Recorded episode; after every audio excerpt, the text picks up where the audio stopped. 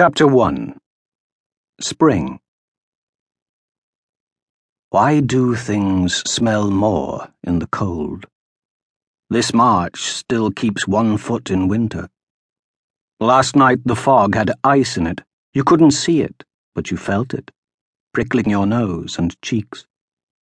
And the fog still lingers now, with its vinegary crocus smell of London docks and factories. Why are the smells so sharp? It's because the cold is dangerous. Even now spring is here, the cold can go to the back or chest. This weather can take a man, and these people, the survivors. They know what danger is. How they cried when the bombs came down. They'll remember it all their lives. The early risers sniff the air the organs of their senses prick. Their bodies are on tender hooks. In Columbia Road, the barrel boys are setting up the market stalls. It's Sunday, and Sunday is flowers. But flowers are still hard to get, so these days there are other trades. A rabbit on the sly, laughing boy with his pills and Fairbanks smile, and a stranger with a mynah bird you could learn French off of in a month and a woman with four puppies that leap and flop and writhe like trout. Thank God. Now the fog is lifting. London comes clear under it. Rubble and waste ground. Crenellations of chimney pots.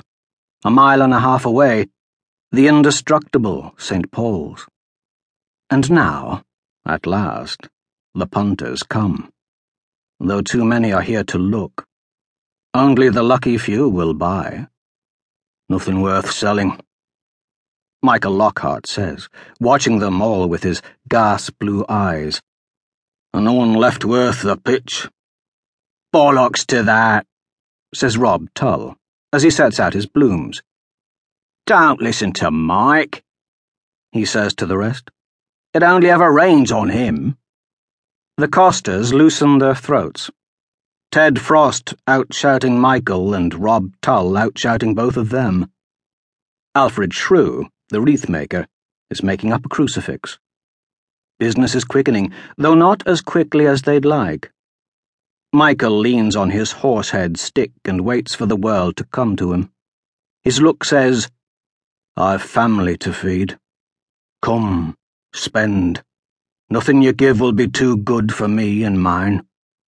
Laughing Boy stamps his feet. Michael dickers over pennies. The runners fetch them jugs of tea.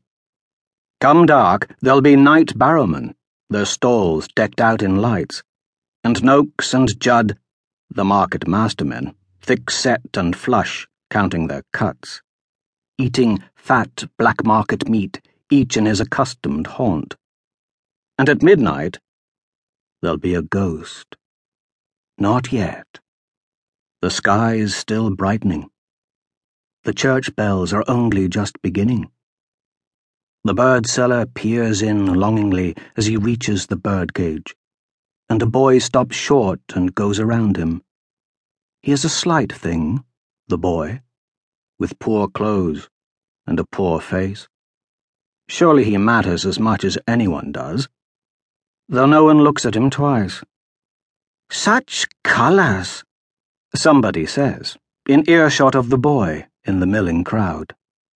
Columbia Road must be the gayest street in London. Still, we can't eat flowers, can we? Where next? Club Row or Petticoat Lane? Not yet, says a friend. Don't let's go yet. I do need some gaiety. And on they pass between the stalls, with Frost and Tull and Michael Lockhart crying out their hearts to them.